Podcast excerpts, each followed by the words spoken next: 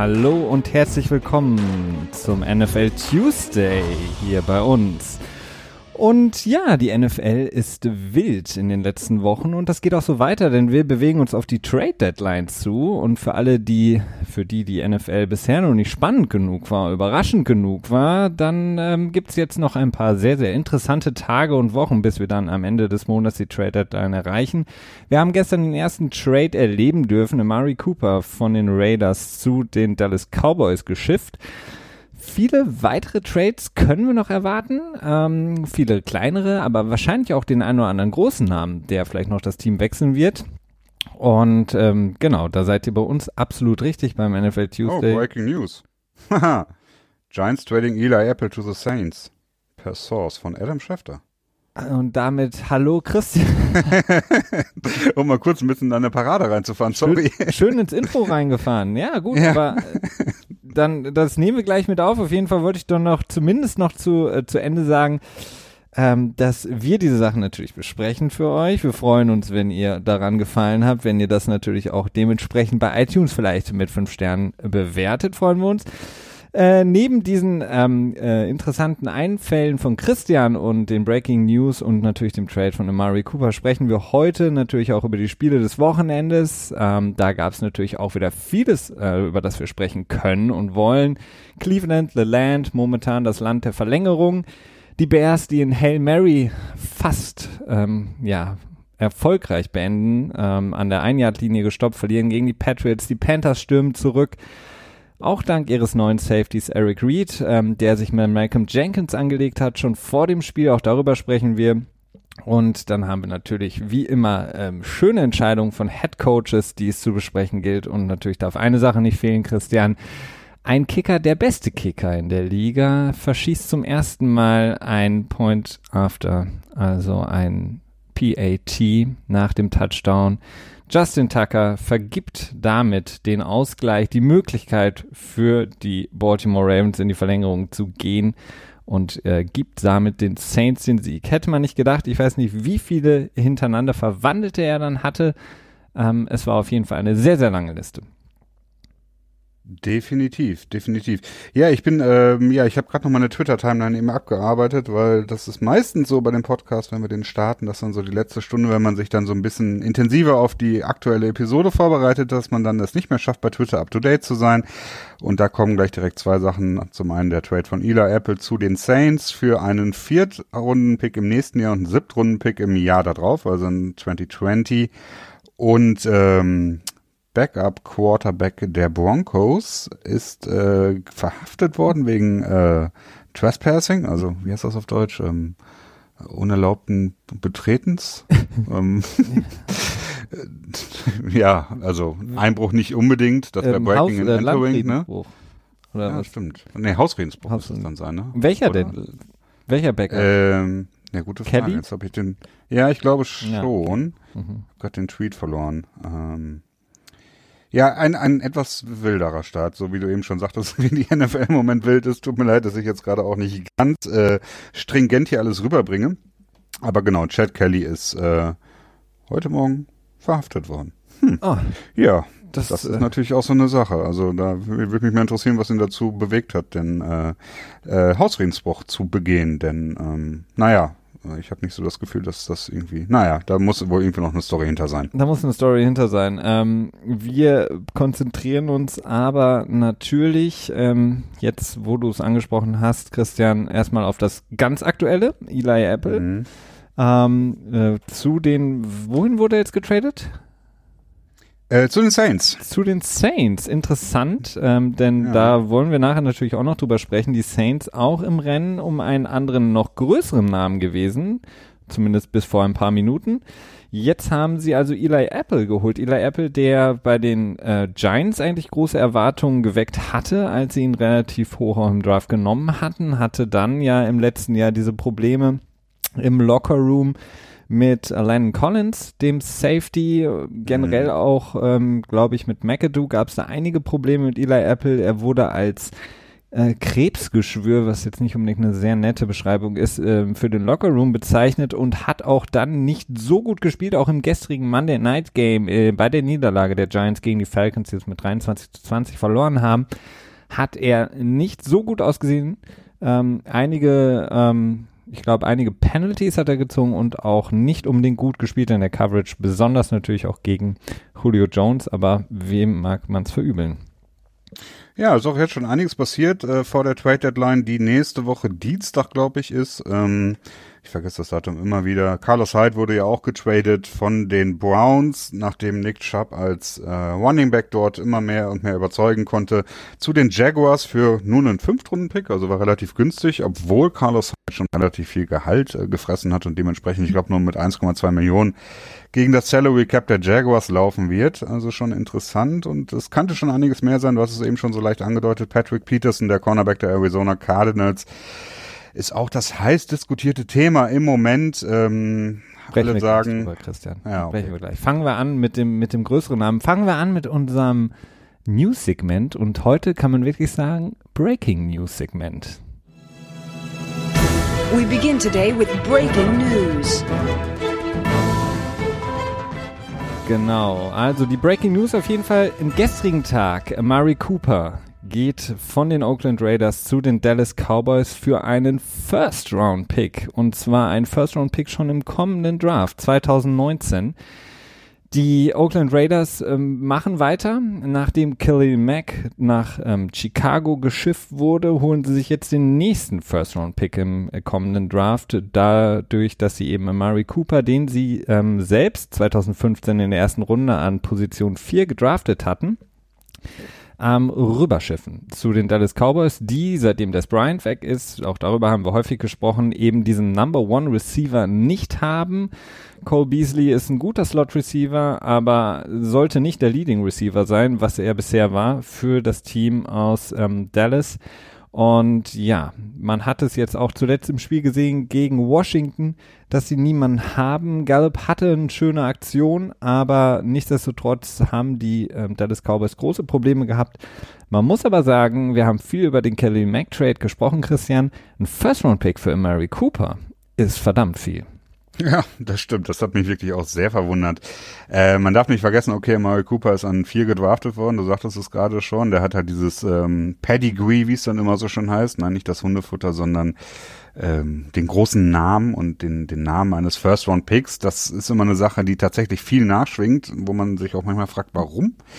Denn äh, häufig scheint es so zu sein, nur wenn man in der ersten Runde gewesen ist, bekommt man automatisch einen besseren Vertrag als ein Spieler, der eine ähnliche Production hat, der nach vier Jahren, äh, aber dann halt nur in der dritten, vierten oder undrafted sogar war. Das ist immer so ein bisschen, naja, finde ich manchmal ein bisschen komisch, aber gut, so ist es dann wohl auch hier gewesen.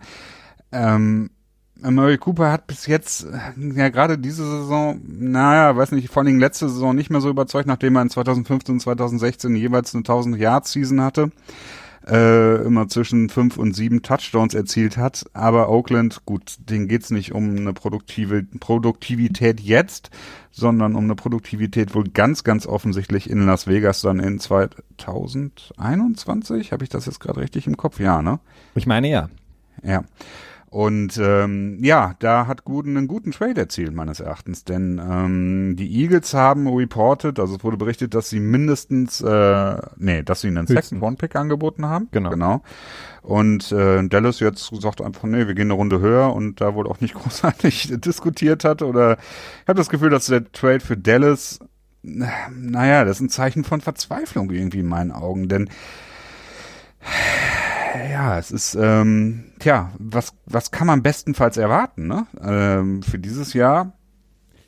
Ja. Playoff One, One and Done. So, das ist, glaube ich, so, dass, wenn man es jetzt irgendwie realistisch betrachtet, äh, können sie in die Playoffs reinkommen. Ja, sicherlich. Die Division ist wirklich weit offen.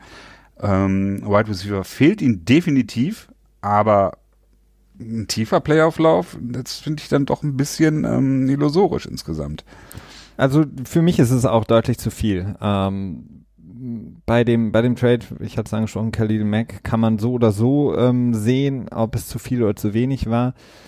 Ähm, die Sache ist bei, bei Mary Cooper, er hat, du hattest es angesprochen, 2015, als er in die Liga kam, eine 1000-Yard-Saison und sechs Touchdowns und im darauffolgenden Jahr hatte er nochmal 1153 Yards und fünf Touchdowns. Im letzten Jahr zwar sieben Touchdowns, aber nur noch 680 Yards. Momentan liegt er bei 280 Yards, 22 Recep Receptions. Äh, es ist ein deutlicher ähm, Drop-off zu erkennen. Er hatte sehr viele Probleme ähm, auch mit Drops, also er war nicht sicher. Mhm. Er hat natürlich eine, eine gewisse Athletik, die er mitbringt, Größe auch, die er mitbringt, die den Cowboys ähm, spätestens auch seitdem Jason Witten weg ist, extrem in der Red Zone fehlt. Aber dafür ein First-Round-Pick abzugeben, ist verdammt viel. Also ich glaube, das Spiel der, der Giants hat so ein bisschen auch reingespielt. Ähm, die, die, die Cowboys haben einfach gesehen, dass sie bei der Niederlage gegen Washington, die man auch zu großen Teilen mal wieder auf die Kappe von Jason Garrett, dem Head Coach, schreiben kann, dass sie dran sind, dass sie diese Spiele gewinnen können und ihnen vielleicht, ähm, so ist vielleicht ihre Auffassung, ein Spieler wie Murray Cooper fehlt, um eben diese Spiele zu gewinnen und nicht mehr das auf die, naja, das nicht mehr in die Hände von Jason Garrett legen zu müssen, diese Entscheidungen zu treffen, die dann meistens falsch sind, sondern vorher ja. schon das Spiel zu entscheiden. Nichtsdestotrotz ist es für die Zukunft sehr, sehr waghalsig, muss ich sagen, First-Round-Pick abzugeben, weil Mary Cooper hat jetzt in den letzten anderthalb Jahren nicht bewiesen, dass er A, ein First-Round-Talent ist, für das man jetzt auch noch einen First-Round abgeben müsste. Von daher. Vor allen Dingen, vor allen Dingen, äh, meines Erachtens wird Dallas in der Mitte der, der ersten Runde nächstes Jahr picken. Ähm, ich glaube nicht, dass sie so eine starke Saison am Ende doch abliefern. Ich glaube einfach zu wenig an die Cowboys. Und da muss man es halt einfach so sehen, ne? Im nächsten Jahr könntest du dann an Position 15 einen anderen Wide Receiver draften. Äh, ich habe mir mal angeschaut, was für Wide Receiver jetzt in den letzten von 2013 an immer gedraftet wurden und man kann schon einen, äh, man kann schon argumentieren, dass ungefähr die Hälfte der First Round Picks fraglich sind. Ähm, ich würde aber eher zu einem Drittel tendieren. Man hatte halt Rashad Perryman, der jetzt von den Ravens auch gecuttet wurde, glaube ich. Coleman. Ähm, äh, genau, Corey Coleman. Josh Stockton ist für mich noch ein bisschen zu früh, um über ihn zu urteilen aber auch eher Fragezeichen. Aber ich unterbreche dich mal, Christian, weil ich habe für nachher noch ein ne kleines Segment vorbereitet. Ähm, das ah, okay. dreht sich um, um First-Round-Picks. Ähm, für alle, die uns länger hören, können sich vielleicht vorstellen, was ich vorhabe. Ähm, ähm, gut, jetzt hat Dallas, ich hatte das nochmal nachgeguckt und es ist wirklich so, unter Jerry Jones haben die Cowboys jetzt, ähm, ich glaube zum dritten Mal, genau, einen First-Round-Pick für einen Veteran-Wide Receiver abgegeben. Ähm, Sie hatten, glaube ich, zwei First-Runner für Joey Galloway gegeben, einen First für Roy Williams und jetzt eben für Murray Cooper. Das heißt, ja. sie investieren da extrem viel. Wie gesagt, sie haben Des Bryant und vor allen Dingen Jason Witten nie ersetzen können. Ähm, Ezekiel Elliott wurde in dem Spiel gegen Washington hin und her geworfen und hatte kaum eine Chance. Ähm, die O-Line ist natürlich so ein bisschen fragil und ähm, sie erhoffen sich einfach, glaube ich, dass sie jetzt einen äh, Wide Receiver haben, dem sie den Ball einfach auch mal diese, ja, wie man immer so schön sagt, 50-50 Balls zuwerfen können, der sie dann fängt, weil sie haben Tavon Austin, der das naja. wussten wir eigentlich auch schon vorher, mhm. nicht viel bringen wird. Wir Dallas aber nicht. Ja gut, Jerry Jones dachte ja, das ist, wird wie bei den Rams.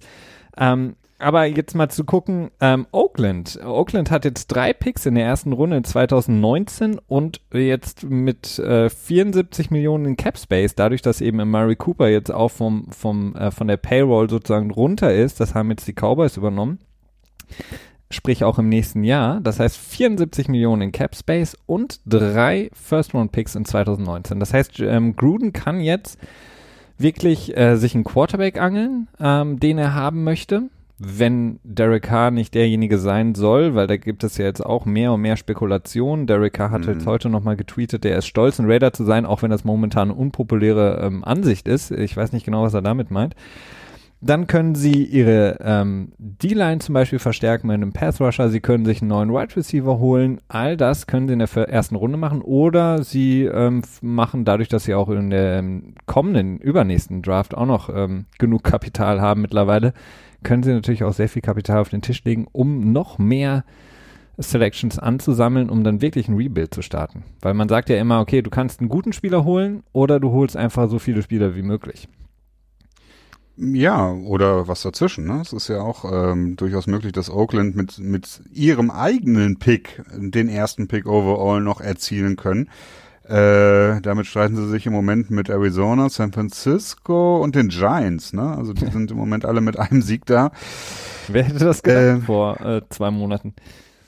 ja, also zumindest San Francisco ist nicht unbedingt auf der Suche nach einem neuen Quarterback. Arizona würde ich jetzt auch mal behaupten, dass sie mit ihrem First-Round-Pick nicht unbedingt einen neuen Quarterback draften wollten im nächsten Jahr. Blieben die Giants und die haben ja immerhin auch Eli Manning, der ist ja auch noch mindestens für eine Dekade gut als Starting-Quarterback. Ne? mindestens.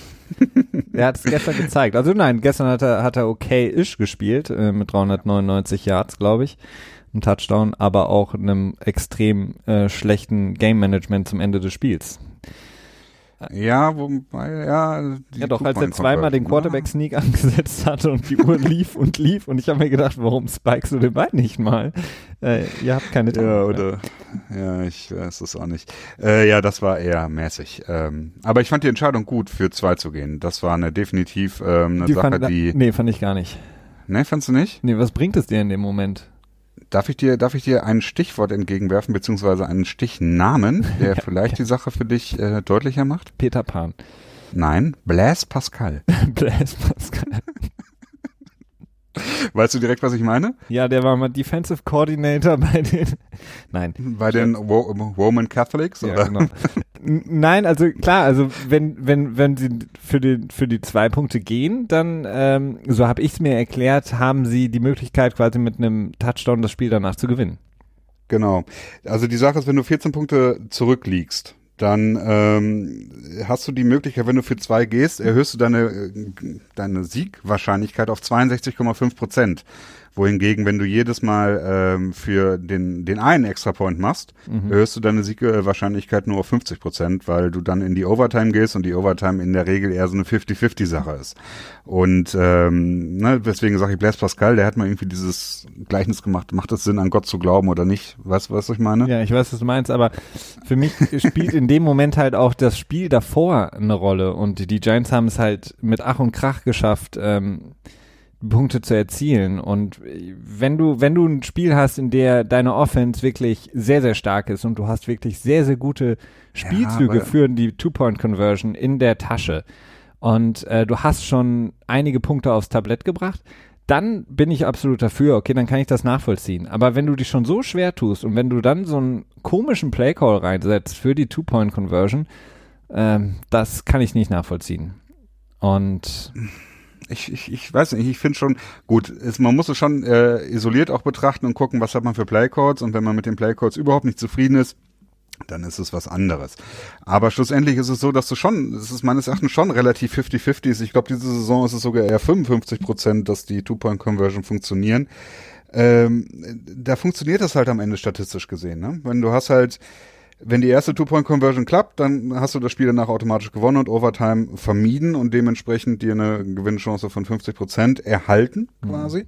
Wenn die erste nicht klappt, dann hast du immer noch mal eine 50-50 Chance, bei der zweiten es zu schaffen. Also insgesamt hast du eine 0,75, also prozentig nicht, aber 75-prozentige Chance, dass du zumindest in die Overtime gehst, wenn nicht sogar gewinnst. Ne? Und ähm, das am Ende kommt's halt besser bei raus. Und ich weiß nicht, ich mag's eigentlich gerne. Also wenn du 14 Punkte zurück bist und meinetwegen in den letzten fünf Minuten des, des Spiels bist oder so, oder in den letzten drei, äh, finde ich schon, dass man für zwei gehen sollte. Okay, ich, äh, wie gesagt, ich, ich, ich sehe es ähm, anders, so wie ich das Spiel halt gesehen habe, aber okay, ich, ich vertraue dir, was die, die statistische äh, Wahrscheinlichkeit angeht. Ähm, mein Problem war halt einfach nur der Playcall und dann eben danach, als man ähm, dann nochmal in die Endzone kam oder an den Rand der Endzone, dass Eli Manning da 40 Sekunden verschenkt hat, als er versucht hat, einen Sneak zu machen, was extrem, also mit der O-Line, die das ganze Spiel über so schlecht gespielt hat und dann äh, einen Quarterback-Sneak zu machen, der dir mindestens 30 Sekunden kostet, wenn du ihn nicht verwandelst, weil du einfach unter 20 Leuten liegst und bis du dich wieder aufgestellt hast, sind so viele Sekunden weggelaufen. Naja. Ja, da, da muss ich dir recht geben, das war, das war pure Stupidität. Äh, vor allen Dingen zwei nacheinander. Ne, ich meine, okay, du kannst einen Quarterback nie probieren, äh, gerade wenn du jetzt zum Beispiel siehst, dass halt eine, eine, Lücke da ist, wo du denkst, okay, da kann ich reinkommen. Ne? Aber das zweimal nacheinander zu laufen, ist halt wirklich fraglich. Vor allen Dingen, das war, hatten die noch alle vier Downs gehabt in dem Moment oder ja, ne? Also gerade dann ist es ja so eine Sache, wo man sich fragt, okay, dann wirf doch erstmal den Ball, ne? Oder Spike ihn erstmal, weil die Uhr lief. ja. Ja, naja. Oder, oder einen kurzen Slant oder so einfach werfen, ne? Mach einfach einen Dummy-Call, irgendwie ein Go-To-Play und, und guck, ob was passiert. Und wenn nicht, dann schmeiß den Ball einfach weg. Dann hast du halt zwei Sekunden verballert, aber nicht ein wertloses Play gehabt wie ein Spike, ne? Hm, ja, ja. Kommen wir zurück zu den Oakland Raiders, Christian. Ähm, ein, zwei Sachen können wir noch besprechen und zwar äh, traurig natürlich für die Raiders, A, weil ähm, jetzt, ähm, spätestens jetzt, äh, sie stehen mit 1 zu 5, da ist ganz klar, dass ähm, der Abschied aus Oakland äh, von diesem ja doch sehr stolzen Franchise, auch wenn Derek Carr das vielleicht momentan anders sieht, wird im vollen Rebuild stattfinden. Ähm, die, das Team wird komplett umstrukturiert, komplett neu aufgestellt. Das heißt, die Fans werden, was sie vor der Saison mit Sicherheit nicht erwartet haben, denn vor der Saison war ja der Hype sehr groß, Gruden kommt, man hatte gehofft, dass jetzt die Offense wieder stattfindet, dass Gruden eben ja, das nochmal richtig anheizt, das Ganze, dass man nochmal eine Chance hat, in der AFC mitzureden. Das Ganze ist jetzt vorbei.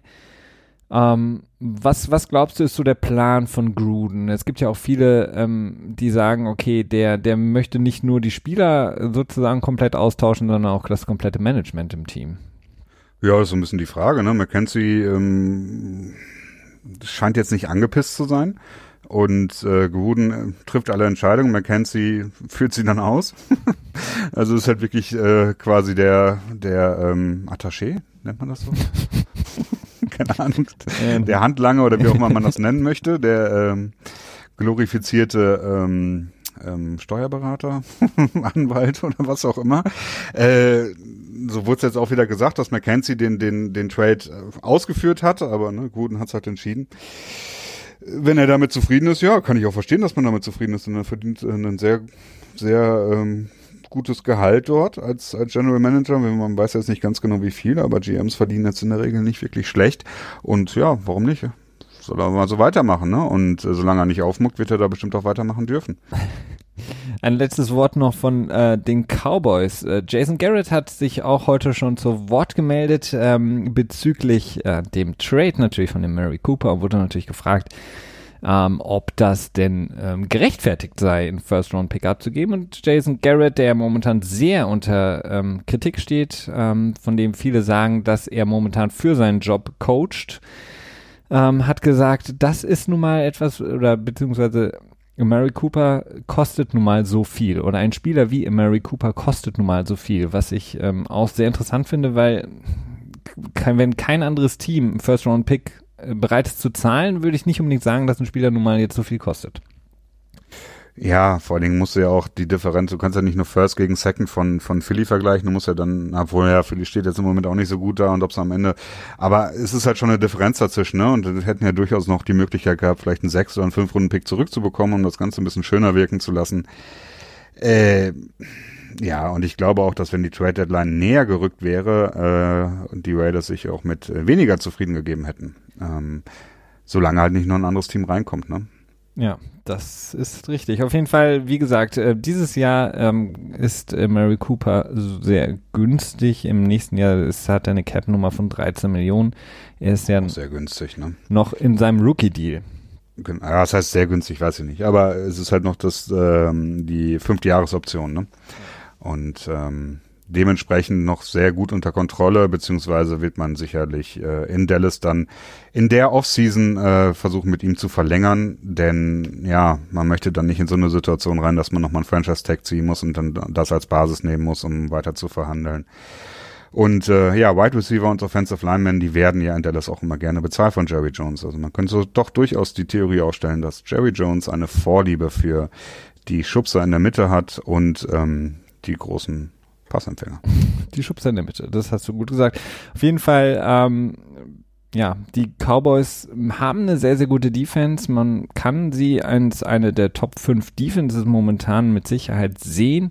Ähm, es fehlt eben in der Offense, ähm, ja, die O-Line. Wir haben es mehrfach angesprochen durch die Verletzung Travis Frederick in erster Linie der Center. Aber ich bin mal gespannt, ob Mary Cooper jetzt zurückkommen kann. Wir haben das bei vielen anderen First Round Wide Receivers gesehen, die dann irgendwann getradet wurden, die dann trotzdem nicht unbedingt das gebracht haben, was sie man sich mal erhofft hatte, zumindest als sie gedraftet wurden. Ähm, um das Ganze noch ein bisschen abzuschließen, eine Nachricht noch aus Oakland, etwas vorgegriffen, bevor wir dann später nochmal zu den anderen Verletzungen in der Liga aus Woche 7 kommen. Die Raiders haben Running Back Marshawn Lynch auf die Injured Reserve gepackt. Ähm, laut der neuen Regel im CBA ist er damit bis mindestens Woche 16 raus. Das heißt, er muss jetzt diese acht Spiele aussetzen, wenn er auf die Injured Reserve gepackt wird. Danach kann er wieder aktiviert werden.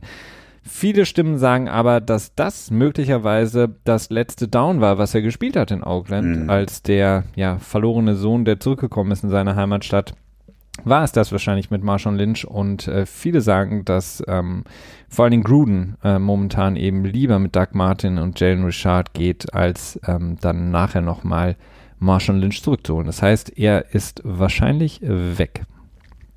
Ja, äh, wahrscheinlich. Also es deutet viel darauf hin, dass, äh, dass seine Karriere jetzt dann auch beendet sein wird, denn er hat ja auch zuvor in 2016 ausgesetzt und naja, hat so ein bisschen durchblicken lassen, dass er nur nochmal zurückgekommen ist, weil er halt in seiner Heimatstadt Oakland spielen wollte.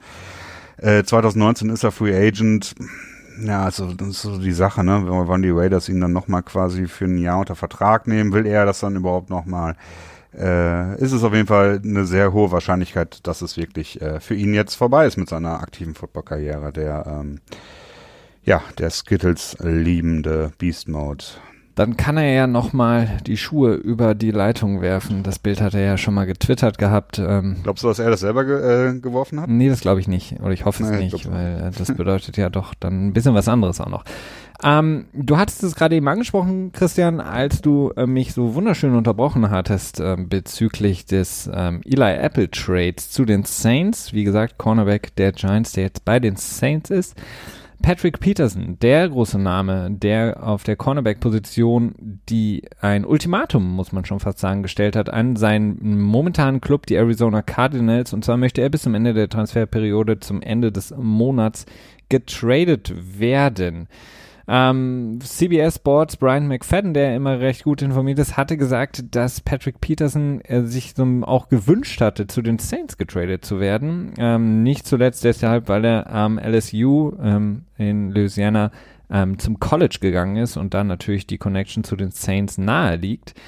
Ähm, des Weiteren werden die Patriots und Eagles genannt, die natürlich auch momentan eigentlich immer genannt werden, wenn es irgendwie um einen großen Namen geht, der getradet werden könnte. Patrick Peterson selbst 2011 auch ein First-Round-Pick. Ähm, bei ihm gestaltet sich das Ganze ein bisschen schwieriger, dadurch, dass er, ähm, ich glaube, in, wann war das? Ähm, in 2014, genau, hatte er nochmal einen Fünfjahresvertrag mit noch zwei Jahren auf gültigem Vertrag sozusagen unterschrieben ähm, und hat deutlich mehr Cap ähm, Casualties, die er mitbringt für einen Trade. Ja, sein, sein Base Salary ist ziemlich hoch. Das liegt jetzt ähm, bei 11 bis 12 Millionen in den nächsten Jahren. Dementsprechend ähm, er ist halt kein Bargain, ne? Und dann ist immer das Problem, wie findet man da einen Wert? Denn man hat einen verdammt starken Corner, einer der an Top 5 Corner der Liga vielleicht. Ich weiß es nicht. Würde ich schon sagen, oder? Ja, also ne? das ist momentan schwierig zu eruieren aufgrund genau, der, Tatsache, das das der Tatsache, dass er eben bei den Cardinals spielt und ich glaube, bei einem Team, das gut spielt, ähm, vielleicht mal mit einer Führung im Rücken auch verteidigen kann, wird genau, er ja. noch deutlich besser aussehen. Davon gehe ich auch aus. Ähm, aber das Gehalt ist ja gleichzeitig zu hoch und dann ist es dann so ein bisschen so eine Sache, ähnlich wie mit Khalil Mack, der äh, extrem teuer war, mit äh, quasi dann zwei, äh, zwei First-Round-Picks und gleichzeitig auch noch bezahlt werden musste. Also so, eine, so ein Double Whammy, so eine doppelte Belastung, sowohl Salary Cap als auch Draft-Picks. So gestaltet sich das auch ein bisschen bei ihm. So ein bisschen als Referenz kann man vielleicht den ähm, Daryl Reeves Trade nehmen in 2013, wo der zu den Bucks gegangen ist von den Jets. War das 2013 oder 2012? Zur Saison 2013, ja. Ja, 12, 13. das war, glaube ich, ein First und ein Viertrunden-Pick, meine ich. Das könnte man so als Benchmark nehmen dafür, denn auch Daryl Reeves war ja in seiner Prime, wie man dann immer so schön sagt, oder zumindest nahe dran. Ähnliches mit Patrick Peterson, der im Moment äh, 28 ist, also er hat noch sicherlich ein paar gute Jahre vor sich. Und ähm, Ja, aber dann ist die Frage, wer ist bereit, so viel zu bezahlen? Die Saints hätten gar keinen First-Round-Pick im nächsten Jahr gehabt. Den haben sie ja für äh, den Trade mit Green Bay für Marcus Davenport abgegeben. Äh, und die dürften jetzt wirklich zufrieden sein mit der Cornerback-Position. Die waren ja auch vorher an Malcolm Butler interessiert und haben das nicht geschafft, den von den Patriots loszueisen in der letzten Saison. Jetzt haben sie dann Eli Apple. Äh, die Eagles, äh, ja, die Eagles nicht, müssen erstmal. so realistisch ist. Ja, die Eagles haben ja, ich meine, sie wurden mehr eigentlich auch mit Murray Cooper in Verbindung gebracht. Du, du hast gerade mhm. angesprochen auch, sie hatte, hatten wohl angeblich einen Zweitrunden-Pick angeboten. Sie haben momentan die Probleme in der Offense, muss man sagen. Und ähm, mhm. ich weiß nicht, ob sie sich das jetzt leisten wollen, denn ähm, das hatten wir auch schon mehrfach angesprochen. Sie sind etwas knapp, was das Salary Cap angeht. Das heißt, sie müssten jetzt auch nochmal weiter äh, Verträge, die schon bestehen, restrukturieren, so dass sie sich auch überhaupt Patrick Peterson äh, zumindest ähm, äh, ja in den nächsten Jahren auch leisten können. Ähm, denn nur für diese Saison wird es natürlich keinen Sinn machen, wenn man ihn nur für diese Saison holt. Ähm, denn man würde natürlich gerne dann auch länger mit ihm planen können. Ja, genau. Ähm, das ist so ein bisschen die Frage und ich habe so ein bisschen das Gefühl, dass die äh, die Eagles und die Patriots dann im Prinzip auch nur genannt wurden, um halt die notwendige ähm, Medienreaktion quasi zu erzeugen. Ne? Das ist ja häufig so. Ja, Was? das ist eine Taktik, ne? Taktik. Ja. also ja, ich weiß es nicht. Ähm, ist auf jeden Fall ein Trade, der sich schwierig gestalten könnte, denn die Qualität ist hoch, der Preis wäre dementsprechend hoch, der zu bezahlen wäre und ja, es ist nicht so einfach. Und gleichzeitig wird ja dann auch in Arizona viel, viel äh, zurückgewiesen davon. Und ähm, was das am Ende wert ist, wissen wir alle nicht viel. Äh, aber das ist so erstmal die Info, die wir haben. Genau, also Arizona auf jeden Fall, Entschuldigung, auch an dieser Schwelle des, okay, was machen wir jetzt? Die Saison ist eigentlich over für das Team. Äh, nicht zuletzt mm. diese enttäuschende Niederlage im Thursday Night Game gegen die Denver Broncos hat gezeigt, dass das Team bei weitem noch nicht da ist. Ähm, Wilkes, der Head Coach, hat den OC äh, entlassen, den Offensive Coordinator der McCoy. Ähm, Josh Rosen sieht verloren aus und die letzten guten Tage von Larry Fitzgerald, der jetzt natürlich auch immer wieder genannt wird, wenn es darum geht, um Trades. Ach ja, der geht ja nicht. Scheint seine letzten guten Tage auch so ein bisschen dazu verplempern, wenn man will. Aber er ist natürlich jemand, der da in der Community auch sehr fest ist, bei dem Verein sehr ja. fest drin ist. Der wird wahrscheinlich nicht mehr wechseln. Aber ja, der wirkt wirklich so, als wenn er einer der wenigen wäre, der wirklich ähm, ja an, an dem Franchise hängt, ne? Und auch an, an der Region. Also das ähm, hat er häufiger durchblicken lassen, immer wenn er dann so nah, nahe der Free Agency gekommen ist oder Arizona dann mal wieder ordentlich gesackt hat kamen dann wieder die Gerüchte aus, äh, kommt, wird er weggetradet oder nicht. Und auch wieder zu New England. Das war eigentlich natürlich. Immer, das, war, das war immer ähm, New England. Da gab es genau, ja auch mal diesen äh, wunderschönen ähm, äh, Feed irgendwo, hatte ich gesehen. Ähm, äh, Larry Fitzgerald irgendwo ja. am Flughafen, Flughafen irgendwo am Hörschalter oder so, ne? Ja, gesichtet, dann war es gar nicht, sondern es war einfach nur irgendjemand. Ja, also, genau, irgendein ein großer schwarzer Mann mit Redlocks. Also da wird irgendwas ähm, auf jeden Fall noch passieren vor der Trade Deadline. Ähm, Patrick Peterson könnte gut sein. Ähm, wir sind natürlich ja, gespannt. Was, ist, was meinst du mit Derek Carr? Das hatte ich dir ja gestern Abend direkt geschrieben. Ne? Ja, Derek Carr ist so eine Sache. Also ähm, hm. ich, ich weiß es nicht. Hm, ich, mir, was, was für mich ein Problem ist, mir fehlt ein Team als Abnehmer. Ich kann mir vorstellen, dass ähm, Jacksonville. das war mein, das war meine Instant ja, Reaction gestern, ja, dass ich gedacht habe, okay, äh, in Oakland wird einfach alles rausgeschmissen und äh, auch wenn Gooden gesagt hat, jetzt werden sie keine weiteren Trades mehr anstreben. Ja, das hat er, hat auch gesagt, kann. einen Tag vor, bevor Khalil Mack getradet wurde, hat er gesagt, ja, nein. Und gestern, nee, vorgestern hat er noch gesagt, zu Mary Cooper Gerüchten habe ich noch nichts von gehört. Also, ähm, ja. Ja, von den Gerüchten hat er vielleicht noch nichts gehört, aber er wusste, dass er fleißig für die Gerüchte verantwortlich ist. Das ist dann nicht gelogen, ne? Also bei Derek Carr ist das Problem, ähm, äh, wenn er jetzt diesen Tweet abgesetzt hat, äh, von dem ich gerade eben sprach, dass er stolz ist, ein Raider zu sein, das ist, ähm, wenn man jetzt so die Kategorie aufziehen würde, what they really said, ist, mhm. ähm, okay, macht's gut, das war's für mich, weil das klingt mehr nach Abschied als sonst irgendwas anderes. Und ähm, dann gab es mehrere Berichte heute, dass Derek Carr extreme Probleme im Lockerroom hätte. Ähm, mhm dass das total auseinandergebrochen ist. total lächerlich fand. Ist lächerlich, also ja, aber das, das summiert sich eben alles. Das, Problem, das einzige Problem ist halt, äh, es gibt für mich momentan keinen realistischen Abnehmer für Derek Carr. Und ähm, Jacksonville hat äh, Blake Bortles einen neuen Vertrag gegeben, beziehungsweise die hatten auch die Fifth-Year-Option gezogen. Sie haben in ähm, Blake Bortles investiert und jetzt haben sie einfach ähm, sozusagen den Haufen, der ziemlich dampft. Ähm, aber Blake Bortles ist viel zu teuer, um ihn als Backup da zu haben und cutten können sie nicht, weil er auch viel zu teuer ist. Also Derek High jetzt noch zu holen mit Blake Bortles, das macht für mich keinen Sinn. Für mich macht es schon Sinn. Ja, nee, diese Saison macht es tatsächlich irgendwie nicht so viel Sinn. Da hast du schon recht. Das wäre schon so ein bisschen, das wäre schon ziemlich All-in-Move. Und die Defense ähm, liefert gerade nicht das das, ähm, ja, das Spielerische ab, was man dafür brauchen müsste, um das zu rechtfertigen. Ne? Ähm, denn K würde nämlich gleichzeitig für Oakland auch einen ziemlich großen Cap-Hit äh, Cap bedeuten, beziehungsweise Dead Money Hit. Ich glaube um die 22 Millionen oder so. Das ist schon relativ ordentlich. Ähm, ja, die Seite springt, glaube ich, gerade nicht rechtzeitig genug um. Denn sie haben ihm dieses, dieses Jahr, glaube ich, auch schon 15 Millionen Roster-Bonus bezahlt, wenn ich das richtig in Erinnerung habe. Mhm. Äh, dementsprechend dürfte er sehr teuer sein. Also nicht nur, ne, das muss man dann ja quasi auch kompensieren mit Draft-Picks. Und Jacksonville, naja, die Defense ist im Moment einfach nicht so stark, beziehungsweise nicht so stark, wie sie im letzten Jahr ist, beziehungsweise nicht so opportunistisch, wie sie im letzten Jahr Ja, weil sie war, einfach ne? nicht so viel von, von, ähm, man sieht einfach, das Problem bei Jacksonville ist momentan, dass sie ein Team sind, das darauf ausgerichtet ist, mit einer Führung zu spielen.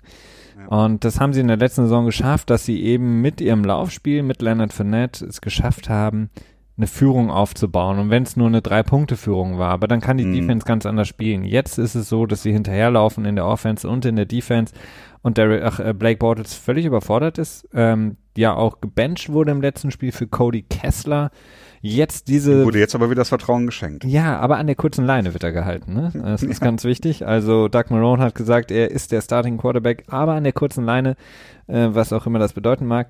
Auf jeden Fall, ähm, das, das Team ist darauf nicht ausgerichtet und Leonard Fournette wird so schnell nicht zurückkommen. Ähm, von daher macht das, das ist das ist so ein Missmanagement in Jacksonville. Ich meine, ich habe es in dieser Offseason auch häufiger gesagt, dass ich mich wundere, warum die immer noch am Bortles festhalten. Es ist ein permanentes Problem und äh, man hat irgendwie das Gefühl, dass sie einfach äh, starkköpfig sind und nicht einsehen wollen, dass Bortles nicht der Quarterback sein kann, den sie gerne hätten. Na, man kann es ja auch nicht Bortles vorwerfen, der macht, was er kann. Ich finde, man kann dem Spieler selten was vorwerfen, man kann es halt immer nur dem Management vorwerfen. Okay. Da, da möchte ich kurz meinen mein, mein neuesten Drop einspielen, äh, Kawhi Leonard zu dem zu der Aussage Blake Bortles macht, was er kann. Also Blake Bortles macht nicht, was er kann. Also Blake Bortles macht, also was er kann, hat er letzte Saison gezeigt. Diese Saison macht er nicht, was er kann. Ja, gut, aber es ist nicht die Aufgabe von Blake Bortles, dem Management zu sagen, so, hey Leute, sucht doch mal besser nach einem anderen äh, Starting Quarterback, ne? Ja, aber es ist auch nicht ähm, seine Aufgabe, den Ball an den Helm des Gegners zu werfen die ganze Zeit. Ja, aber Black Bortles ist Black Bortles. Also das ist eine Sache, die ist eigentlich allen Leuten seit seit äh, seit der 2016er Saison klar und meines Erachtens hat Jacksonville einen möglichen Super Bowl Sieg liegen lassen, zumindest eine Super Bowl Teilnahme, denn besseren Quarterback gehabt, dann hätten sie meines Erachtens New England schlagen können in 2017. Hätten sie auch, ja. Und äh, das gleiche ist dieses Jahr, ne? Wie du schon sagtest, die Defense spielt anders, wenn sie, äh, wenn sie mit einer Führung spielt. Und es waren genug, mehr als genug Möglichkeiten da, sich einen äh, besseren Quarterback an Land zu ziehen.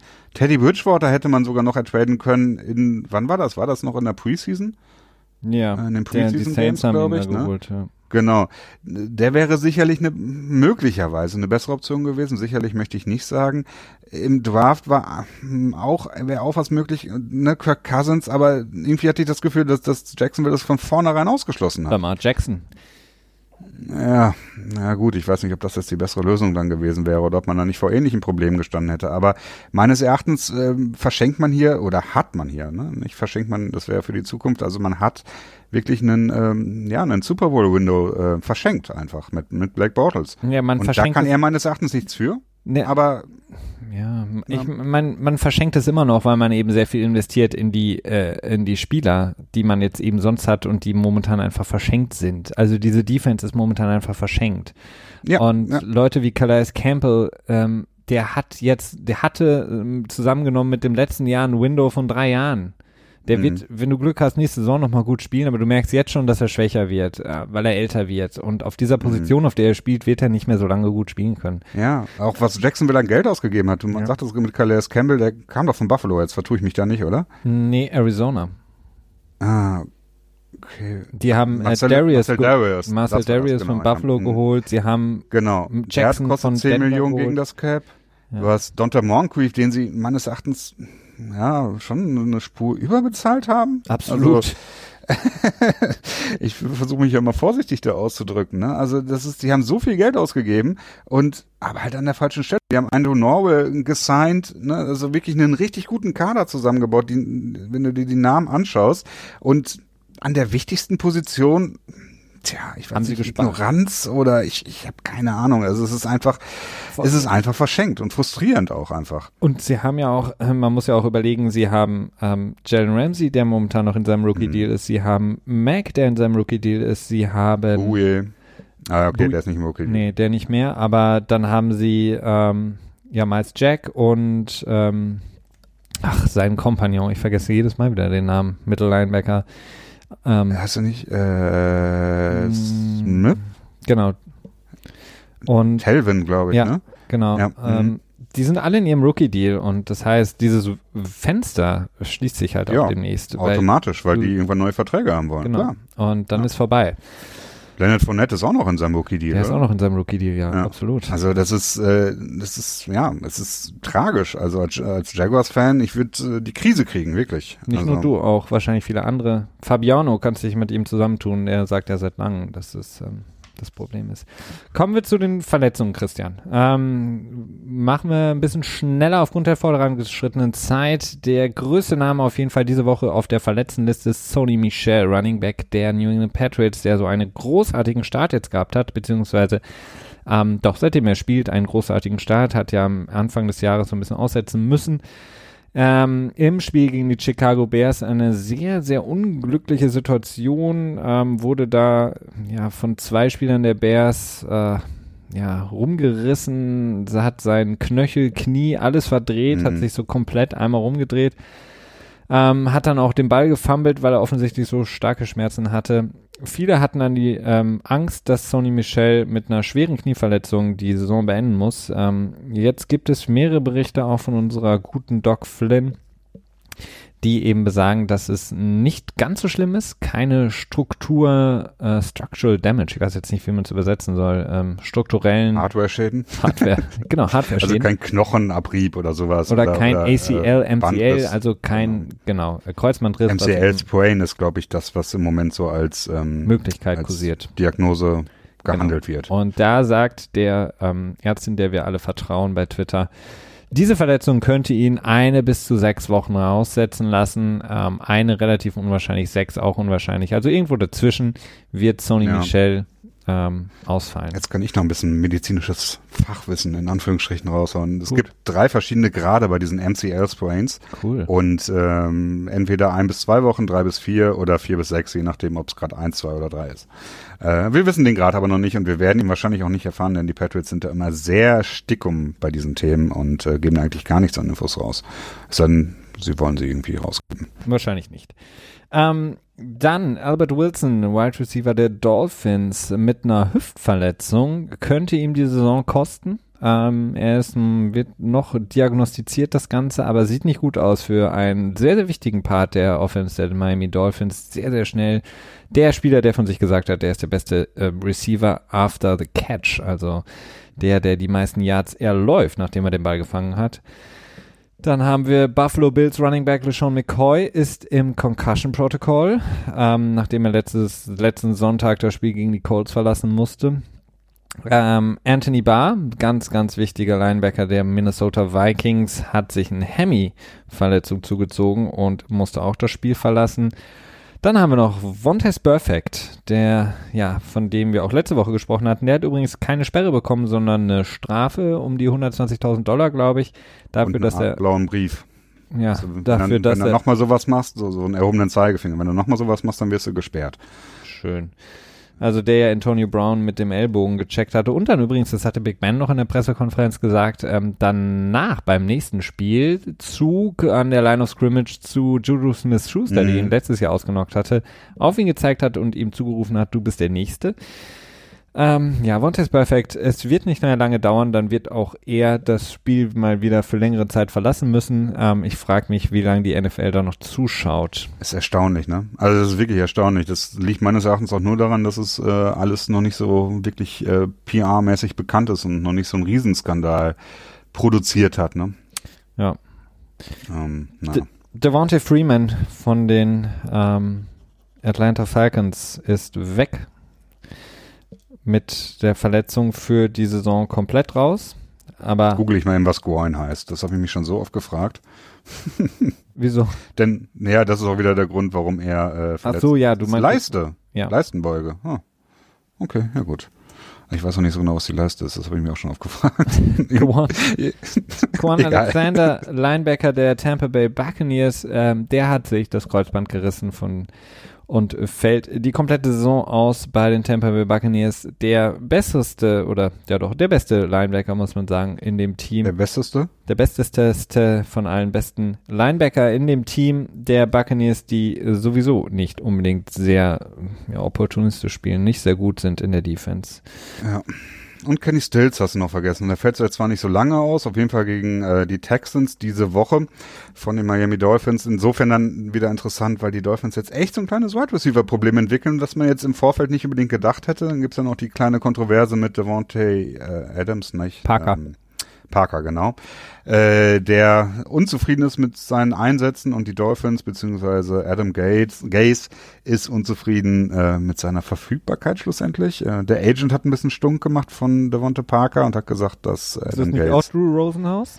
Äh, nee, das war nicht. Nee, nee, ähm, der ist äh, Agent von. Naja, ich weiß es nicht. Aber Kenny Stills, auch einer, der äh, regelmäßig kniet bei der Nationalhymne, was ja gleich auch nochmal kurz bei uns Thema sein wird. Das war sehr schöner Übergang, Christian, denn das habe ich auch bei mir auf dem Zettel als nächstes stehen.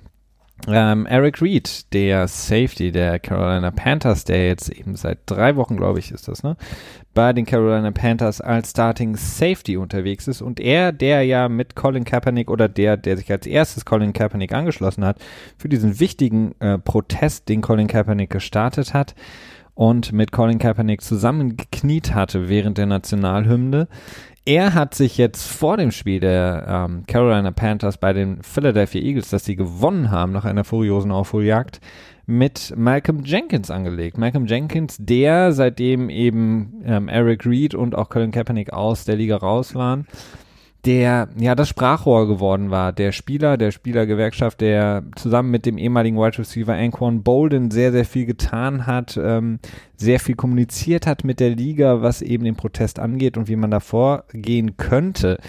Ähm, jetzt kam eben raus, dass Eric Reed, beziehungsweise ist schon länger bekannt, ähm, sehr, sehr unzufrieden ist mit der mhm. Art und Weise, wie Malcolm Jenkins das gehandelt hat. Er hat gesagt, er hat uns verkauft, denn mhm. er wirft Malcolm Jenkins vor, eigenen Profit rausgeschlagen zu haben, indem man sich ohne Absprache mit Eric Reed und dann auch Colin Kaepernick mit der Liga getroffen hat und dann auch eben verhandelt hat, dass man nicht mehr knien wird und dafür dann eben diese von uns auch schon mehrfach hier im Podcast angesprochene ja, Donation gemacht wurde von der Liga. Also ähm, ja, ich weiß nicht, ob, ähm, ob auch ausgemacht wurde, dass nicht mehr gekniet wird. Doch, das haben sie ausgemacht. Haben sie? Also zumindest oh, ähm, okay. argumentiert, dass ähm, ähm, Eric Reed, der eben sagt, im ja. Protest wurde der Boden unter den Füßen weggezogen, als eben Malcolm Jenkins unabgesprochen sich mit der Liga getroffen hat und gesagt hat, okay, ja, okay. wir knien nicht mehr, ähm, dafür ähm, seid ihr jetzt nicht mehr so böse zu uns. Ähm, das okay. wirft ihm eben vor. Da war das so, so ein Zwinker-Zwinker-Deal.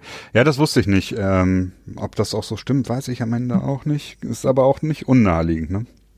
Ähm, ich finde es ähm, find's einerseits ähm, gut, dass Eric Reed das macht. Ähm, ich finde es auch gut, dass Eric Reed das jetzt mal kommuniziert hat, weil Malcolm Jenkins sich natürlich gerne auch so ein bisschen so hingestellt hat als der Vermittler äh, der dann im Schlussendlich, wenn ich Eric Greed Glauben schenken darf, eben doch nicht ist, sondern eben derjenige, der das Ganze hat, auch versucht, so ein bisschen stillschweigend über die Bühne zu bringen und eben das Beste für sich und ähm, ja, die weiteren Spieler rauszuholen, weil im Grunde genommen mhm. stimmt die Argumentation von Eric Reed, wenn er sagt, der Protest wurde damit untergraben.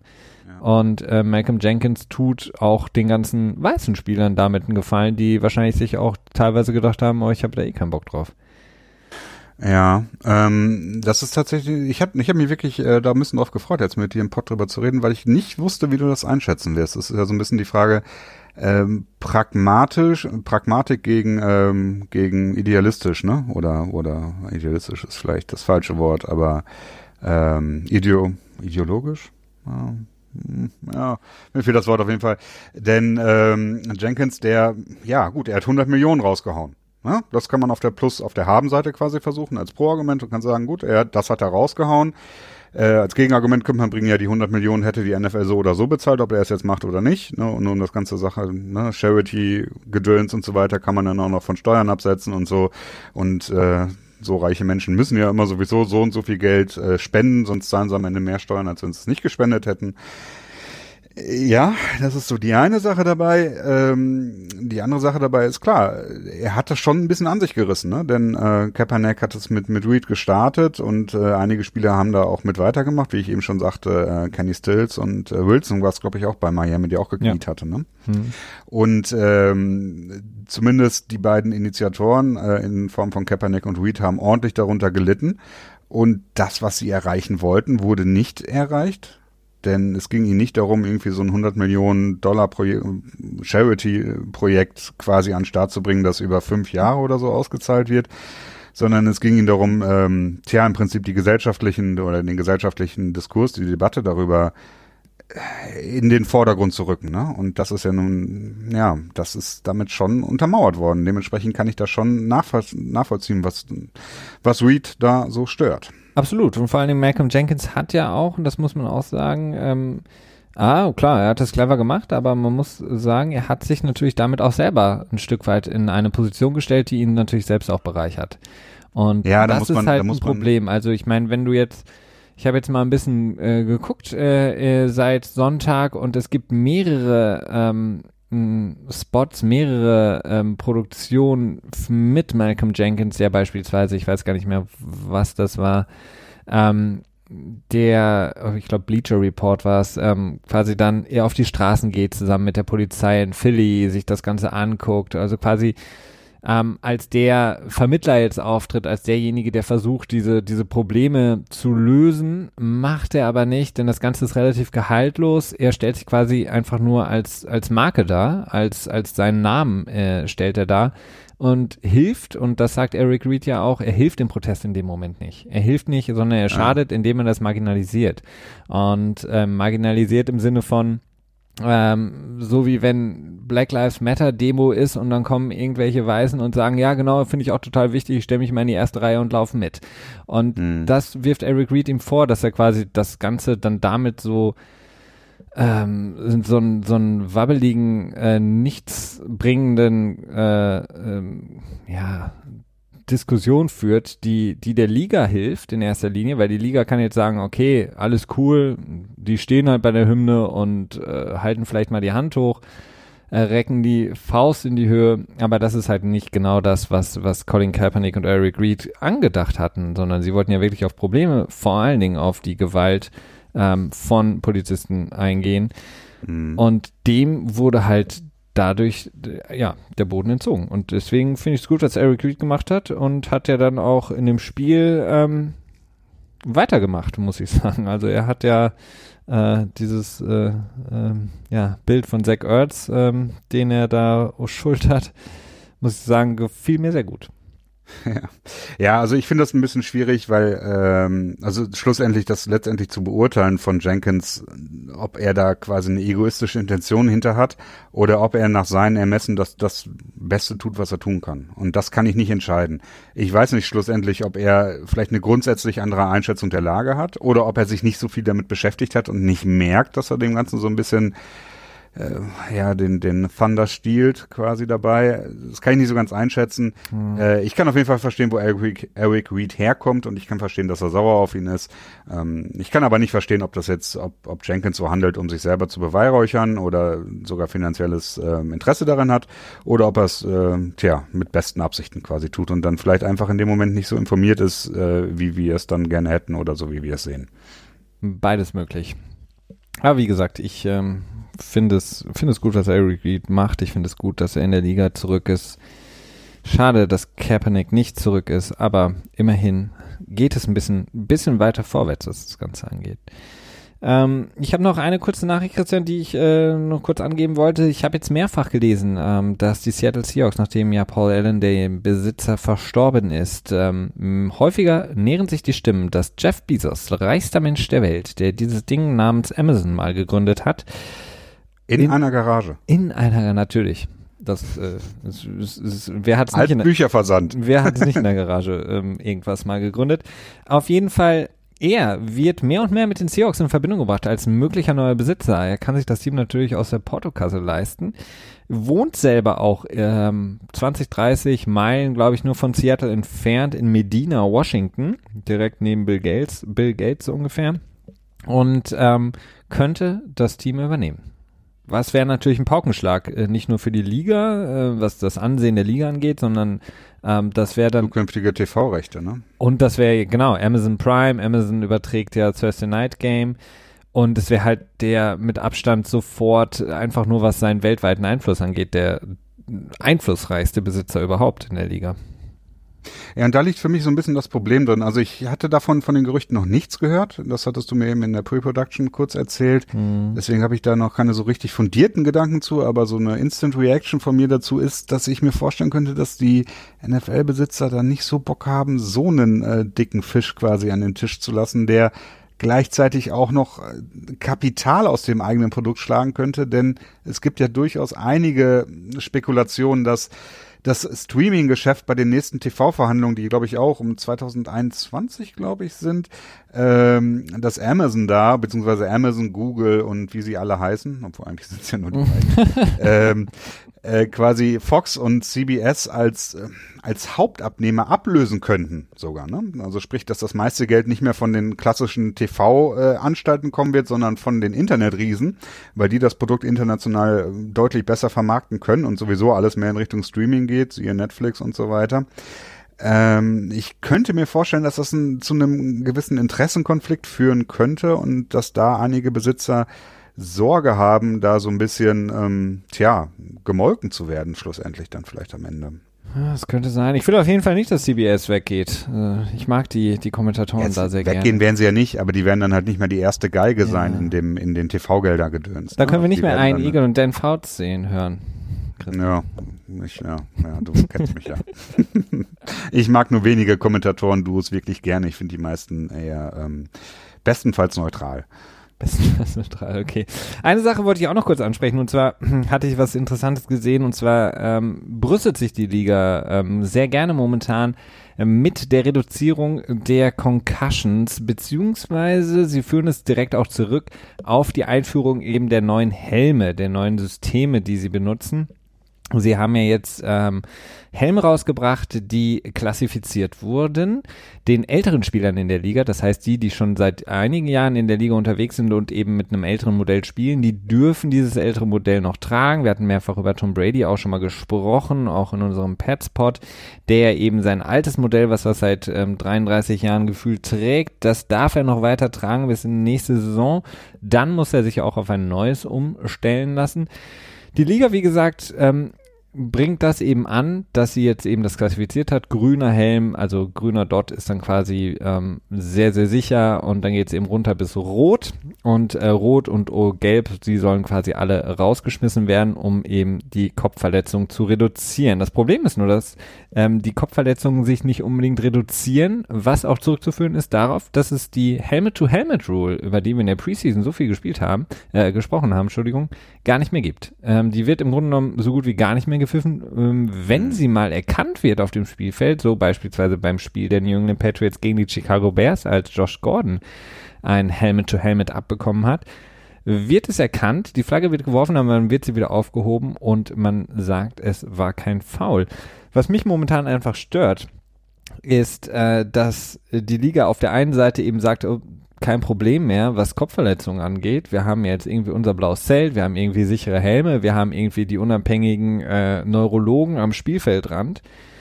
Was aber Fakt ist, ist, dass immer noch Spieler da sind, die einen alten Helm tragen. Ich verstehe nicht, warum, wenn man doch neue Helme hat, warum dann Spieler, die schon irgendwie lange mit dem Helm spielen, warum die nochmal so eine Gnadenfrist bekommen. Das macht für mich absolut keinen Wahrscheinlich Sinn. Wahrscheinlich CBA. Wahrscheinlich dürfen die das nicht einfach entscheiden. Ja, und dann haben wir die Helmet-to-Helmet-Rule, die überhaupt nicht mehr gepfiffen wird. Du hast jedes, jede Woche in jedem Spiel mindestens zwei, drei Aktionen, wo du sagen kannst, okay, das geht eigentlich nicht, wenn man eben die Spieler schützen Mhm. will. Und dann hat man wiederum die, die Problematik, dass äh, diese Untersuchung in diesem schönen blauen Zelt zum Aufklappen immer noch mit äh, zweierlei Maß gemessen wird. Wir hatten das letztes Jahr mit Cam Newton, der ganz offensichtlich eine Gehirnerschütterung hatte, sofort wieder rauskam. Am Sonntag hatten wir es bei Dak Prescott, der auch ganz offensichtlich nicht mehr bei sich war, ähm, ins Zelt gegangen wird, dann kommt er wieder raus und heißt es dann irgendwie, ach nee, er wurde gar nicht am Kopf untersucht, er hatte irgendwie, keine Ahnung, was am Bein oder am Ellbogen, ich weiß nicht mehr genau, was es war. Und ähm, das wird völlig ad absurdum geführt und ähm, mich beängstigt es, weil wenn ich mir eben so Sachen angucke wie Spieler wie Sidney Rice oder Urschel, ähm, äh, was du ja auch getwittert hattest, oder Chris Borland, die ähm, alle das Spiel aufgegeben haben relativ Mhm. Weil sie eben gesagt haben, mir macht es zu viel Angst, dass ich eine Kopfverletzung davon trage. Ähm, man hat da im Grunde genommen seit 2013, 2014, seitdem das zum ersten Mal so ein bisschen aufkam mit den ähm, CTE, äh, CTE und den Kopfverletzungen, nichts gemacht. Quasi seitdem, äh, nachdem Will Smith das äh, entdeckt hatte. ja, so ungefähr.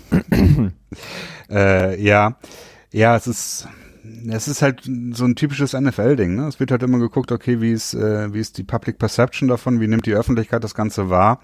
Äh, was müssen wir machen, um möglichst wenig negative Presse zu kriegen, beziehungsweise Leute, die abspringen, haben dann gemerkt, dass die Helmet Rule massive Kritik ausgelöst hat und viele gesagt haben, so, das ist ja gar kein richtiger Sport mehr, das sind ja gar keine richtigen Männer mehr.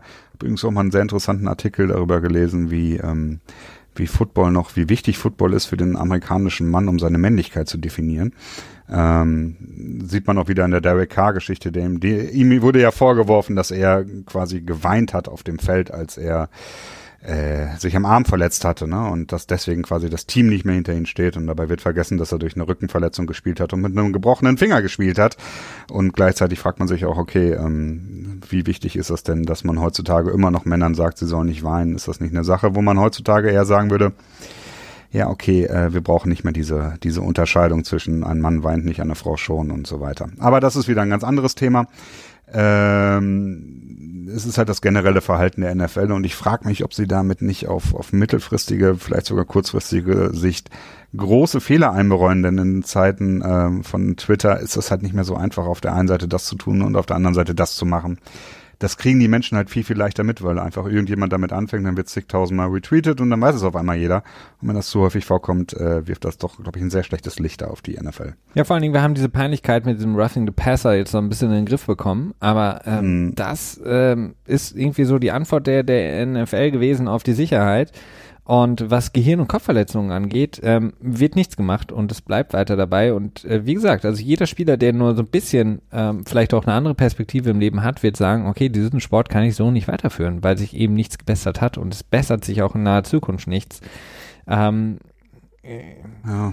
Ich will ich will es nicht entschuldigen, äh, was Aaron Hernandez gemacht hat und ich möchte in keinerlei, äh, keinerlei Weise irgendwie in Relation setzen zu dem, was in seinem Leben passiert ist. Aber seit 2017 wissen wir ja auch, dass Aaron Hernandez nach seinem Tod, nachdem er sich selbst Einen starken hatte, Fall sogar von CT. der hatte ne? ja einen der stärksten Fälle, den die ähm, Doktoren jemals festgestellt hat, bei jemandem unter 30 äh, von CTI und von Aaron Hernandez wusste man, dass er einmal bei den Patriots ist er, glaube ich, für mehr als eine Woche oder so raus gewesen mit einer Mhm. Gehirnerschütterung. Sonst hatte er eigentlich nie was.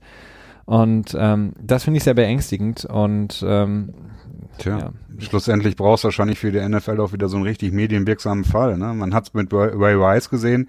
Äh, erst wurde er, glaube ich, nur für zwei Spiele gesperrt, dann kam das Video raus, wo er wirklich seine, seine damalige Verlobte und ich glaube jetzt Frau äh, wirklich mit einem straighten Punch einfach ausgenockt hat in einem, äh, in einem Fahrstuhl und danach quasi an den Füßen, glaube ich, rausgezogen hat. Das war äh, sehr schlechte Optics, wie, wie man es dann immer so schön nennt. Also optisch sah es nicht gut aus. Und schon wurde er dann wieder länger ges äh, gesperrt und dann kam wieder diese Kampagne No More, No More Domestic Violence und so weiter.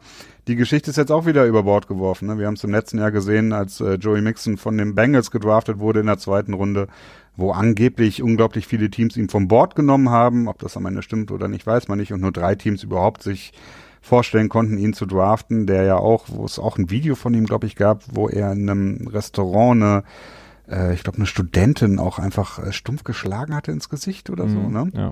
Und ähm, ähnlich mit ähm, ähm, ähm, ähm, Hill, dem Wide Receiver von Kansas City Chiefs, der seine schwangere Frau quasi in den Bauch geboxt hat und ihr die Lippe blutig geboxt hatte, war eigentlich auch schon einige Jahre zurückliegend.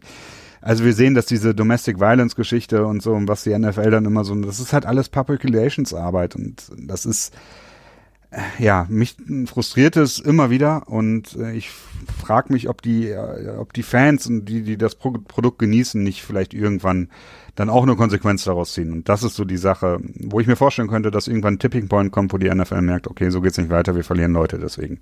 Also, ja, also es müsste, es müsste, was die, was die äh, Kopfverletzungen angeht, wirklich ein, ein junger aufstrebender Star, irgendwie so, keine Ahnung. Genau. Patrick Mahomes müsste irgendwie nächste Saison sagen, Leute, ich hatte jetzt irgendwie letztes Jahr zwei Gehirnerschütterungen, ähm, kann ich mir nicht erlauben.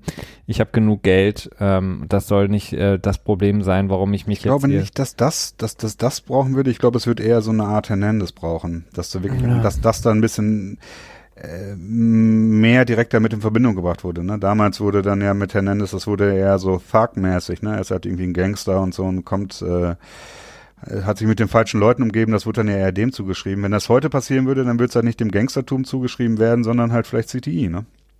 Und die Live-Diagnostik gibt es ja immer noch nicht. Die wurde ja jetzt angekündigt dass man äh, kurz davor stehe, dass man CTI quasi auch bei lebenden Menschen äh, nachweisen kann. Bis jetzt geht's halt nur bei, äh, bei äh, Leichen, beziehungsweise bei Menschen, ja. die nicht mehr leben. Ähm, ich glaube, das wird auch nochmal einen großen, großen Wandel bringen in der Sache. Ich hoffe es, ich hoffe es sehr. Christian, wir sind etwas weiter vorangeschritten in der Zeit. Wir haben nicht mehr allzu viel Zeit. Wir hatten uns eigentlich noch so ein paar Sachen vorgenommen. Ähm, worauf hättest du jetzt noch Lust?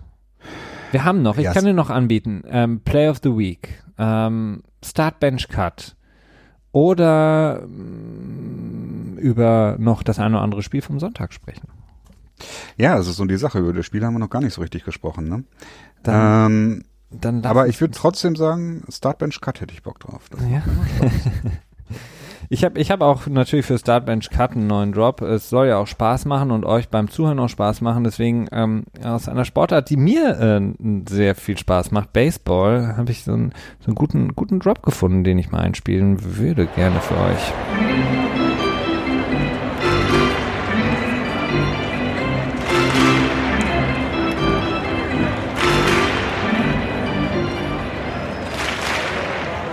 Genau, Startbench Cut Christian. Heute die Episode mit Wide Receivern. Wir haben über Mary Cooper gesprochen, ähm, der in der ersten Runde gedraftet wurde, jetzt bei den Dallas Cowboys gelandet ist. Ähm, ich habe mir aus den letzten Jahren mal drei First Round Wide Receiver rausgesucht und für dich dann die Frage, welchen startest du, welchen packst du auf die Bank und welchen cuttest du? Wir haben einmal in 2015 Runde 1 Position 4 Mary Cooper von den Raiders. Mhm. In 2016 Runde 1, Pick 21, Will Fuller von den Houston Texans. Und in 2017 Runde 1, Pick 5, Corey Davis von den Tennessee Titans. Hm. Ja, es ist nicht einfach, ne? Äh, obwohl eigentlich schon. Murray Cooper würde ich dann doch starten. Er hat einfach die meiste Production bisher gehabt, ne? Äh, da kommt Corey Davis und auch ähm, Will Fuller definitiv nicht mit. Ich glaube, Will Fuller war auch relativ viel verletzt, oder? Ja. Ja, also der hat einen Verletzung, äh, verletzungsintensiven Start quasi gehabt. Corey Davis, ähm, ja, ich weiß nicht, nee. Ähm, Start, Start Cooper, mh, mm, Bench Fuller, weil ich darauf hoffe, dass er seine verletzungsgeplagten, äh, ja, weiß nicht, und Corey Davis dann ja, das finde ich schwierig. Also zwischen den beiden mich zu entscheiden, das fällt mir schwer. Ja, musst du. Welchen, welchen, wer, wer wird gecuttet? Du kannst, jetzt, du kannst jetzt nicht das Spiel verlangen und dann sagen, ich entscheide mich aber nicht. Mm, okay, ich cutte Fuller und nehme Davis. Ich habe gerade die Injury Plague Geschichte, glaube ich, ein bisschen verwechselt. Okay. Ähm, dann lass uns aber trotzdem noch über das eine oder andere Spiel sprechen, Christian. Das haben wir noch nicht so gemacht. Wir müssen natürlich über die ähm, leise dahin äh, äh, siegenden LA Rams mal kurz sprechen. 7 zu 0. Ähm, gut, gegen die 49ers jetzt zu gewinnen, war am Wochenende nicht allzu schwer. Ähm, Todd Gurley ist auf dem Weg, gefühlt 300 Touchdowns diese Saison zu erreichen. Du sind mm. das einzige Team, was noch ungeschlagen ist.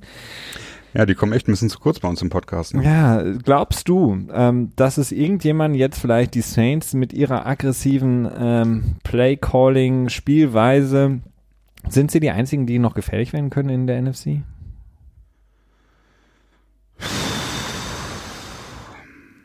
Tja. Das ist eine gute Frage. Weil wir haben das, das ominöse Spiel in äh, Mexiko gegen Kansas City, auf das natürlich alle jetzt hinfiebern. Ja, ähm, aber in der NFC ist natürlich auch die Frage, wer kann das einzige oder welches Team könnte in der Lage sein, hier nochmal ähm, die LA Rams zu stoppen? Tja, klar, die, die Saints sind möglich, jetzt äh, auch mit Eli Apple noch als Cornerback die Defense noch weiter verstärken. Äh, mit Latimore, Latimore, der im letzten Jahr relativ, ja, doch ziemlich überzeugt hatte und diesem Jahr so ein bisschen untergetaucht ist bisher. Defensive ah, Rookie yeah. of the Year war er, glaube ich, sogar, ne? Genau. Oder zumindest Kandidat dafür, ich bin mir nicht ganz sicher. Nee, ich glaube, er hat's gewonnen. Ähm, okay.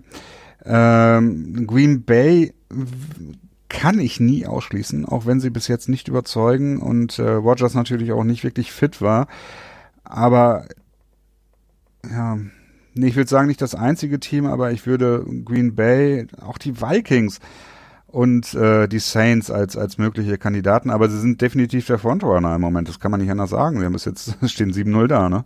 Carolina vielleicht, also was sie jetzt gezeigt haben gegen Philly war stark, ja. also wenn sie die Defense halten können, ähm, so wie sie momentan spielt und wenn sie vor allen Dingen An einem dann, guten Tag auf jeden Fall. Ja, dann können sie ja, halt das, das, dann können sie Todd Gurley vor allen Dingen in Schach halten und dann können sie es auch eben schaffen, ähm, ja, gegen diese Receiver, weil ähm, wenn ich mir vorstelle, wie die, wie die LA Rams auch spielen, wäre es halt ein wunderschönes Matchup, finde ich jetzt gegen die Carolina Defense mal zu sehen, gegen Luke Kuechly, ähm, der dann eben die Mitte zumacht gegen diese mhm. ganzen Crossing Routes und Deep Under Routes. Also das finde ich. Oh, die Rams haben jetzt aber auch echt ein, äh, ein krasses Programm. Nächste Woche äh, spielen sie gegen zu Hause gegen Green Bay, danach spielen sie in äh, New Orleans, mhm. danach gegen Seattle, okay, das ist jetzt nicht mehr so, nicht mehr die Hausnummer, die es vor ein paar Jahren mal war oder auch vielleicht letztes Jahr war. Äh, und dann halt das ominöse Spiel gegen die äh, Chiefs in Mexico City dann, ne? Ja. Ähm, genau, und danach geht's gegen Detroit, hm, naja, gegen die Bears dann nochmal, gegen die Eagles, die sich dann vielleicht in Woche 15 so gefangen haben. Und naja gut, die letzten beiden Spiele gegen Arizona und ähm, die 49ers sind dann wahrscheinlich eher so Layups. Aber die haben jetzt einen richtig beefigen Schedule vor sich. Äh, da wird sich zeigen können, ob sie die, die Null in der, in, dem, in der Loss-Spalte quasi stehen lassen können. Ja, wenn sie die stehen lassen können, dann, ähm, dann war es das wohl für den Rest der Liga, weil das ja. ist so das, das, das Beste, was die NFC zu bieten hat. Wie gesagt, Carolina hätte ich, fände ich jetzt eben sehr, sehr spannend aufgrund des Matchups, aber ah, Es wäre ähm, natürlich auch so ein bisschen poetisch, wenn dann quasi äh, the next best thing äh, nach der greatest show on turf quasi nochmal wieder gegen die Patriots im Super Bowl ran gehen würden? Wenn die Patriots in den Super Bowl kommen, das ist ja die Natürlich. Frage, denn ähm, ich hatte mir sehr viel vom Sunday Night Game erhofft, ähm, aber die Cincinnati Bengals haben mich doch sehr enttäuscht. Also gegen eine Defense der Kansas City Chiefs, die bei weitem nicht gut ist, bei weitem im untersten mhm. Mittelfeld der Liga agiert, ähm, haben sie es nicht geschafft, mehr als zehn Punkte ähm, zu erzielen und die Chiefs zu Hause eingeladen, 45 Punkte zu erzielen. Also das war eine der großen Enttäuschungen für mich vom Wochenende, muss ich sagen. Äh, ja, definitiv. Ich hatte auch ein deutlich spannenderes Spiel mir wirklich erwartet. Das Spiel also, war im Grunde genommen Mitte des zweiten Viertels gelaufen. Ja. Ja. ja. also so kann man es wirklich sagen. Also das ähm, hätte man so nicht gedacht. Und ähm, als ähm, Blaise Pascal-Fan, was hältst du von den Saints? Ähm, vor allen Dingen mit der Art und Weise, ähm, im Grunde genommen zu sagen, okay, heute panten wir erst ab dem dritten Viertel. Obwohl, nee, sie haben schon etwas früher gepantet, aber sie sind ja quasi im ersten, im ersten Durchgang, also im ersten, ähm, ihrem ersten Drive, ähm, haben sie Fake Punt gehabt und ich glaube zwei Fourth Downs versucht auszuspielen. Ja, die waren sehr, sehr aggressiv. Ähm, Ja, Drew Brees läuft im Moment echt auf, zur Höchstform auf. Ne? Er hat jetzt auch seinen 500. 500. Touchdown-Pass erworfen. Äh, ich glaube, eine Woche nach Tom Brady dann. Nee, zwei Wochen nach Tom Brady dann, ne? Wenn ich das richtig in Erinnerung habe. Gegen jedes Team jetzt gewonnen. Baltimore hat ihm noch gefehlt. Stimmt. Hat Genau, seinen Lehrmeister ähm, gefunden, Joe Flacco, Elite, 279 Yards für Joe Flacco, zwei Touchdowns. Hat ein gutes Spiel gemacht, hat den letzten Drive äh, hervorragend initiiert, aber dann hat es leider Justin Tucker zum ersten Mal in seiner Karriere nicht geschafft, den Punkt nach dem Touchdown zu erzielen. 222 äh, extra Punkte in Folge äh, verwandelt, den 223. dann nicht mehr und ist dann natürlich wirklich ein sehr bitterer, wenn er dann quasi direkt das Spiel entscheidet. Ähm, naja, ich weiß es nicht. Ähm, die Saints sind für mich noch so ein, so ein ja, ich kann sie noch nicht wirklich in das oberste äh, in das oberste Sechstel reinpacken. Doch, eigentlich schon. Aber äh, ja, ich tue mich noch ein bisschen schwierig, äh, schwer damit. Ich bin noch ein bisschen auf dem Zaun hier. Also ich glaube, dass, dass ähm, die, die größte Chance haben die Saints momentan in der NFC, den Rams in einem möglichen äh, Championship-Game dein Beinchen zu stellen. Das Problem ist halt jetzt die Saints, die jetzt natürlich die, ähm, die Defense adressiert haben mit Eli Apple, wobei Mm. ich nicht so Ja. happy bin über diesen Trade, weil Eli Apple hat mich bei den Giants nie wirklich überzeugen können. Ja, aber er kostet nichts, ne? Das ist so die Sache dabei. Ja, klar, er kostet nichts. Und da kriegst ein bisschen tiefe Eli Apple, den sie mit Sicherheit relativ viel in der Slot spielen lassen werden. Ähm, aber ich, ja, ja, ich bin mir nicht, bin mir nicht sicher. Aber Saints sind auf jeden Fall am Laufen jetzt. Mark Ingram, dass er zurück ist, ist extrem wichtig. Also das hat man auch gesehen gegen die Ravens, gegen die Defense haben sie dadurch sehr, sehr viel geschafft. Ähm, äh, ja, diese Taysom Hill Story, du kennst meine Meinung dazu, finde ich jetzt nicht so der Bringer, aber ja, Sean Payton ist wohl ein Fan von ihm. Und ähm, ich bin gespannt. Aber das, das wäre jetzt so meine, meine Prognose. Irgendwie Rams und Saints als die beiden Frontrunner. Und in der AFC, ja gut, also die Steelers haben wir jetzt diese Wochenende nicht gesehen. Die hatten ihre ähm, Bye Week. Ähm, aber sonst haben wir eben die Kansas City Chiefs, die momentan das Team sind, von dem man am meisten weiß, finde ich. Bei den Patriots ist es immer noch von Woche zu Woche schwierig zu sagen, was es wirklich für ein Team ist. Ähm, mal spielen sie großartig, mal spielen sie komisch, mal gewinnen sie irgendwie so wie letzte Woche. Ähm, schießen sich eigentlich jedes Mal bisher in der Saison mindestens einmal selber in den Fuß. Ähm, obwohl Plexico Burris nicht bei ihnen spielt. Und dann gibt es noch die Chargers. Jetzt müsstest du den Lacher-Drop einspielen. Kawhi.